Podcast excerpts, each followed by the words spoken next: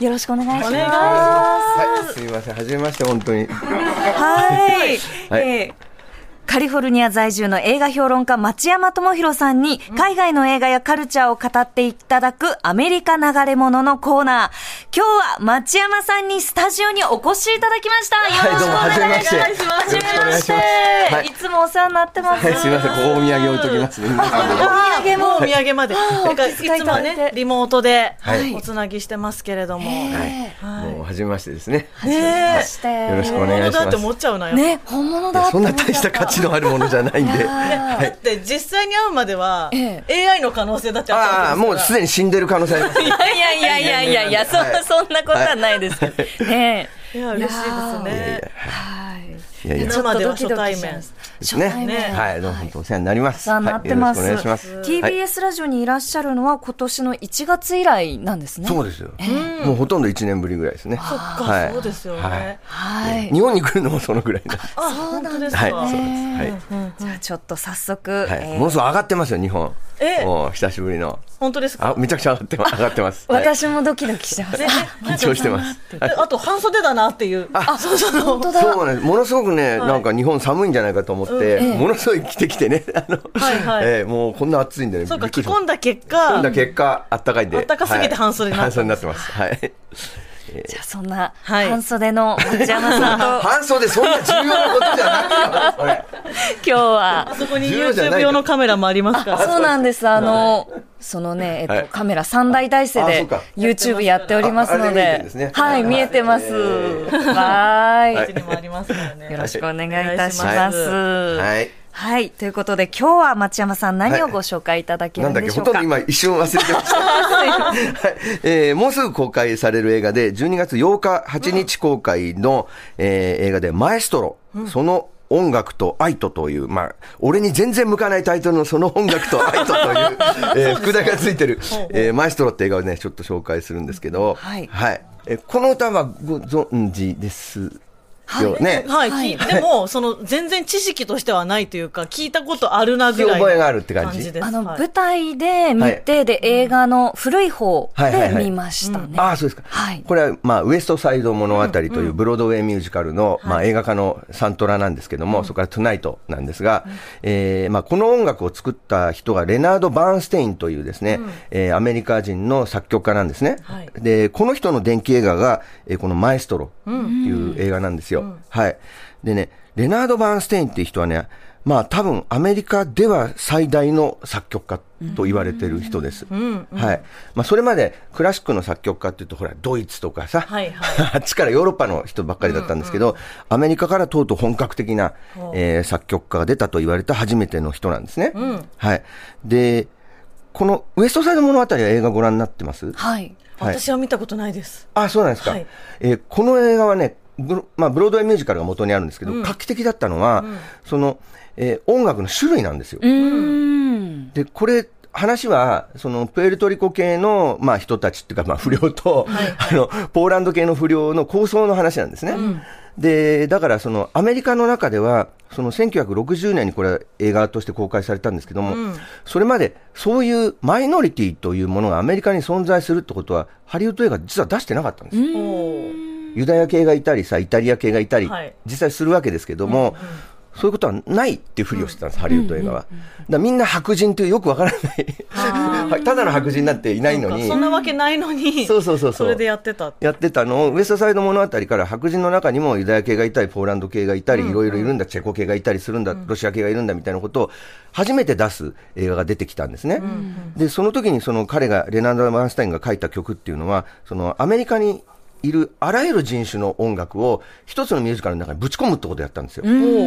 で多民族国家ですから、でまあ、ジャズがあるでしょ、黒人の人たちが作った、それとブルースがあって、でまあ、プエルトリコ系の人とかあの、ラテン系の人たちが作ったサルサとか、マンボとかがあってと、だそれを全部一つの、まあ、ミュージカルの中に入れて、これがアメリカなんだと、いうことを見せたんですね、でここですごいのは、全部一人で作曲してるってことなんです。そうだったんですかねえ、もともとクラシックの作曲家の人なんですけど、全部やっちゃうよっていう。だってジャンル全然違うのに。全然違ううすごいですよね。いや、なんか映画とかその舞台で見てても、同じ人だと思いませんでした、私は。へえ。ああ、一人の作曲家が作ってると思わないでしょ？思わなかった。思わないですよ。いろんな人を雇ってるんじゃないのかなと思うじゃないですか。なんかこうディズニーのクラシックみたいな曲もあるし、はいはいもう踊れるような曲もあるし、はいはい。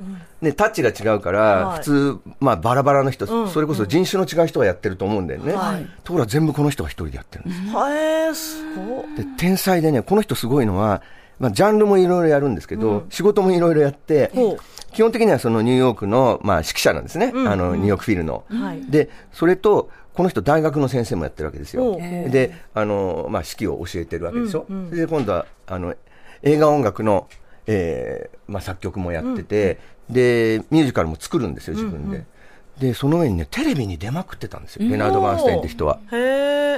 あの昔ほら、日本のテレビで昔とかで今もやってるのか、えー題名のない音楽会とかあやってますさ、やってやってますね。やってるじゃないですか、はい。あのクラシック音楽の面白さをその青春、若い人たちに伝えようとしてはい解説しながら、その生のその、まあ、オーケストラが、ねいろんなことをやってみせて、っていう、ああいう番組のフォーマットを作ったのはこのレナード・バーンステインなんですよ。へえ。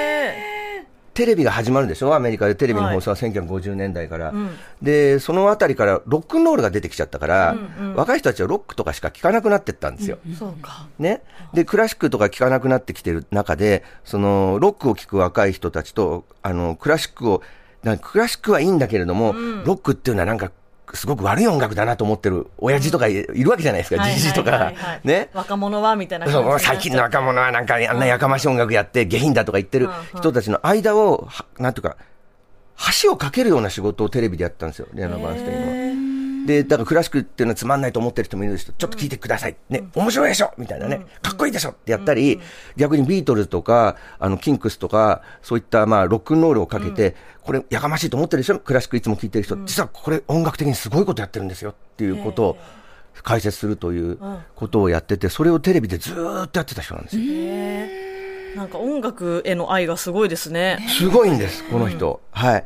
で、この人の電気映画はマエストロなんですけど、マエストロってのはまあ指揮者とかね、まあ巨巨匠って意味ですけど、で、この、まあ、バーンステインを演じる人はですね、ブラッドリー・クーパーという人で、これ写真を見るとわかるんですが、バーにすごく似てるんです。ね似てますよね。ええ。目と鼻のあたりのね、強い感じとかね、すごい似てるんで、で、まあ、やってくれっていうふうに最初スピルバーグから言われて、で、スピルバーグが監督するはずだったんですよ、このマエストロっていう映画。ただ、ブラッドリー・クーパーは、えーこのキャスティングが決まった後に、アリー・スター誕生って映画を自分で主演して監督したじゃないですか。ね、あれ非常に素晴らしい映画だったんで、あれもミュージシャンの話なんですね。で、それを見たスピルバーグは、なんだ君が自分で監督しろよって言って。で、彼がこの映画を自分で主演して監督してるんですよ。はい。スピルバーグ自ら、なん、なんていうか、手放してたんですね。手放したんですよ、これに関しては。へで、スピルバーグがこの映画をやる理由は非常に強くあって、このバーンステインって人はあのユダヤ系の人だったんですね。で、スピルバーグもユダヤ系の人で、そのユダヤ系の人たちの音楽っていうのはやっぱり差別されてたんですよ。あの、クラシックの世界では。で、その人たちの地位を向上させるっていうのに貢献したんで、スピルバーグは、えーまあ、やるんじゃないかと言われてたんですけど、バーンステインを、えーまあ、君のは向いてんじゃないっていうことで、ブラッドリー・クーパーがやることになりましたね。あの、アリー、えースター誕生って映画をご覧になってます？見てないんですけど、レディー・ガガが出てた。そうそう、レディー・ガガはい。主演で、ええ。あれはブラッドリー・クーパーがミュージシャンなんですけど、レディー・ガガを発見するんですね。あの、まあ、なんとか、ゲーバーで歌ってる彼女を見つけて、で、デビューさせるんですけど、レディー・ガガの方が才能があって、で、それを見つけたブラッドリー・クーパー、結婚するんですけども、どんどんどんどん自分の方が忘れられていくんですよ、世間で。で、アルコールに溺れていって、破滅していくんですね。で、夫婦の関係は非常にその、いいんですけれども、旦那の方が、その、なんていうか、実存主義的な 危機に陥っていくというですね、話で、実話が元になってるんですけど、まあそういう夫婦たくさんいるんだと思うんですよ。なんていうか、奥さんの仕事に嫉妬したりね。ね。同業はきついと思うんですけど、ね。で、それをまあ彼が、ブラッドリー・クーパー見事に監督したんで、じゃあ音楽家の夫婦の話は一本やったわけだから、これもできんじゃないってことで、ああ、なるほど。はい。そういう流れもあって。そうなんですよ。うんうんで、これ、バーンステインの、その、まあ、音楽家としてはまあ偉大で偉大なんですけども、全然音楽家としての仕事をするところが、ワンシーンぐらいしかないんです。へえ。え、じゃあ、どう、電気映画って聞いてるぞって感じですよね。ねそう。えどう描いちゃうんだろうそうなんですよ。僕びっくりしたのはね、その、彼の一番代表作であるウエストサイド物語を作るってところもほとんどないんです。えそうなんですか？びっくりした。びっくりした。で、そのテレビのシーンもほとんどないんですよ。はいで、奥さんとお子さんから見たバーンステインっていう映画になっててほ、とんど自宅にいます。だから。も、本当に家族の映画なんですね。そうなんです。人間としての部分に迫ってそうです。夫として、父としてのバーンステインは一体どういう人だったのかっていう映画になってるんですね。で、どうしてそれがこんな大きなドラマになるのかっていうと、まず、まず一つは、すごくいい夫なんですよ。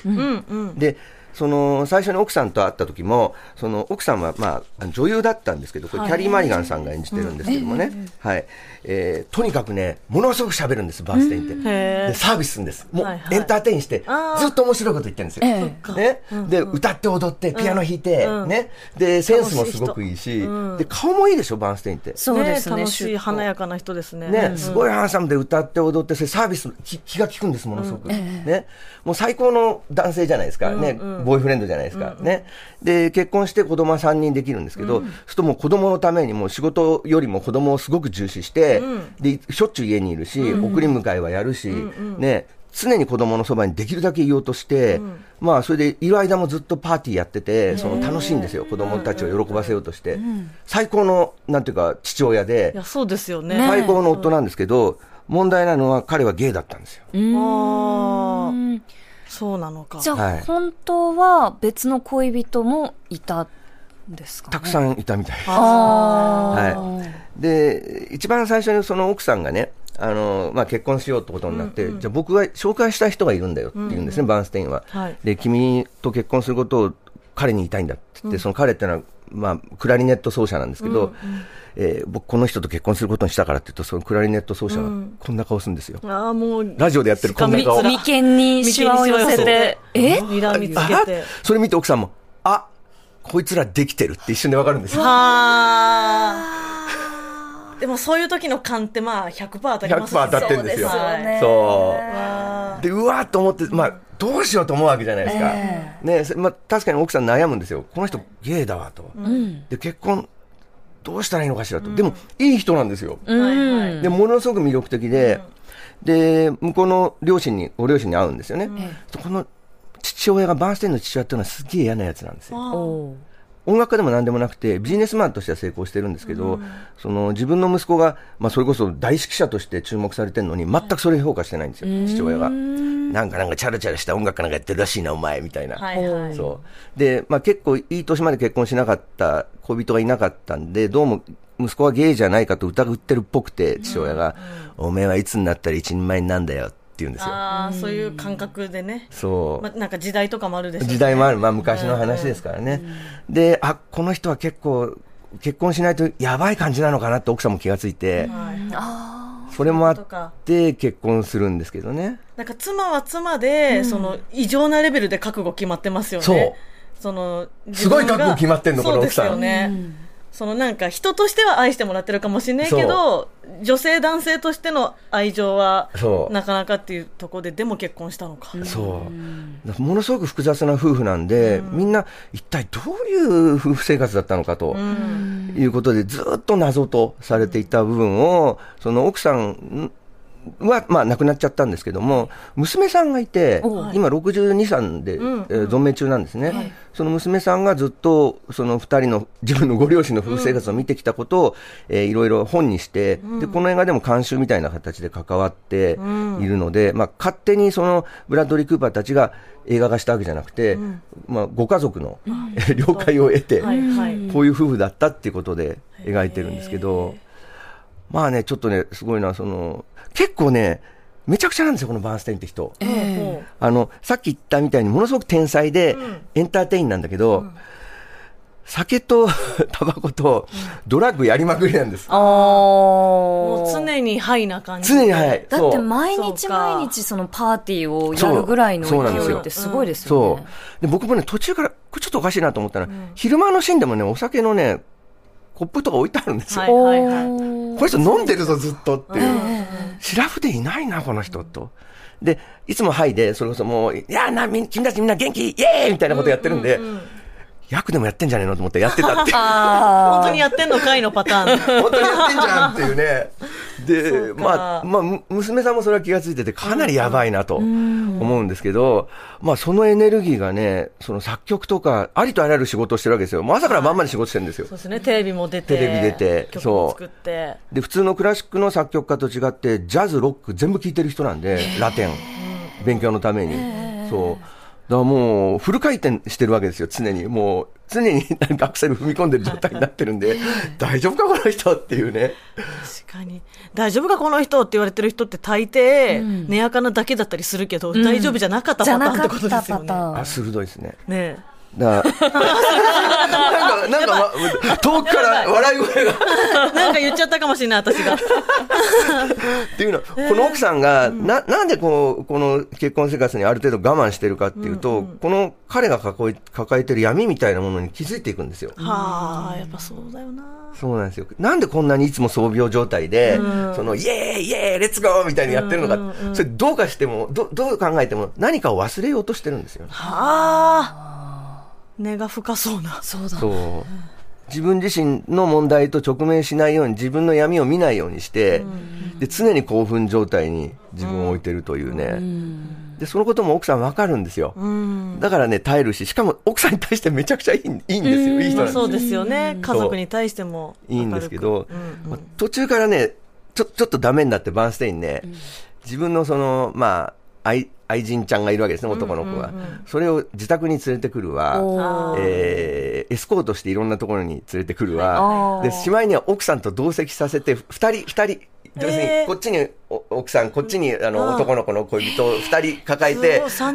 マスコミの前に出たりしてしてるんで、えさすがに奥さんもお前いい加減にしろよっさてなるんです。すがにそれはってなっちゃう。それはねえだろってなる。ラインを超えちゃいますけど。ね素に戻る時間っていうのはなかったんですあねねほとんどないんですよ。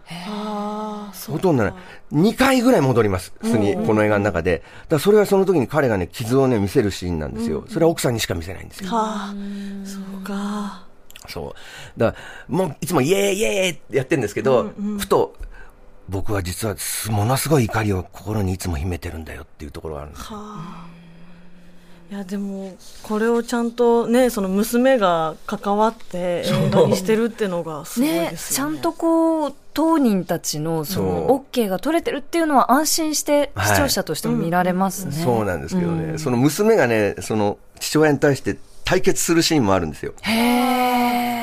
こう娘さんをね、演じてるのは、あの、イーサン・ホークとユマ・サーマンの、あの、二人の娘さんがいて、もう大人になって俳優としてね、いろいろ活躍されてるんですけど、彼女が娘さん役でね、彼女がやってるっていうのもまた、イーサン・ホークとユマ・サーマンの娘ってことでいろいろ苦労してる 部分を、ね、えー、まあ、全開にしてね、うまく使ってて、お父さんってバーンスタインに聞くんですよ。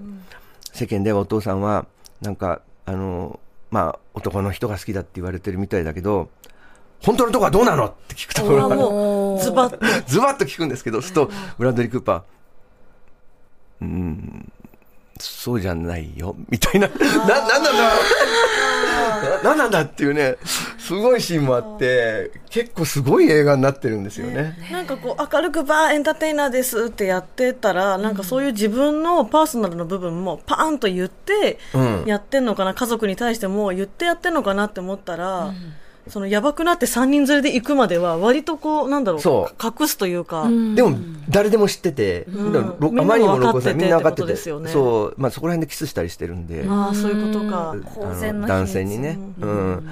なんとも言えない、そう。ね、あれがあったんだろうけど。この映画はだからずっと夫夫婦愛はもう本当にすごい深い夫婦愛なんですけども、だ日本で今公開するときちょっと、ちょっと引っかかるところがあって、そのバーンステインさんがあの恋人にしてた人たちが自分よりも立場のその、まあ、かなり弱い、えー音楽家の人たちなんですよね。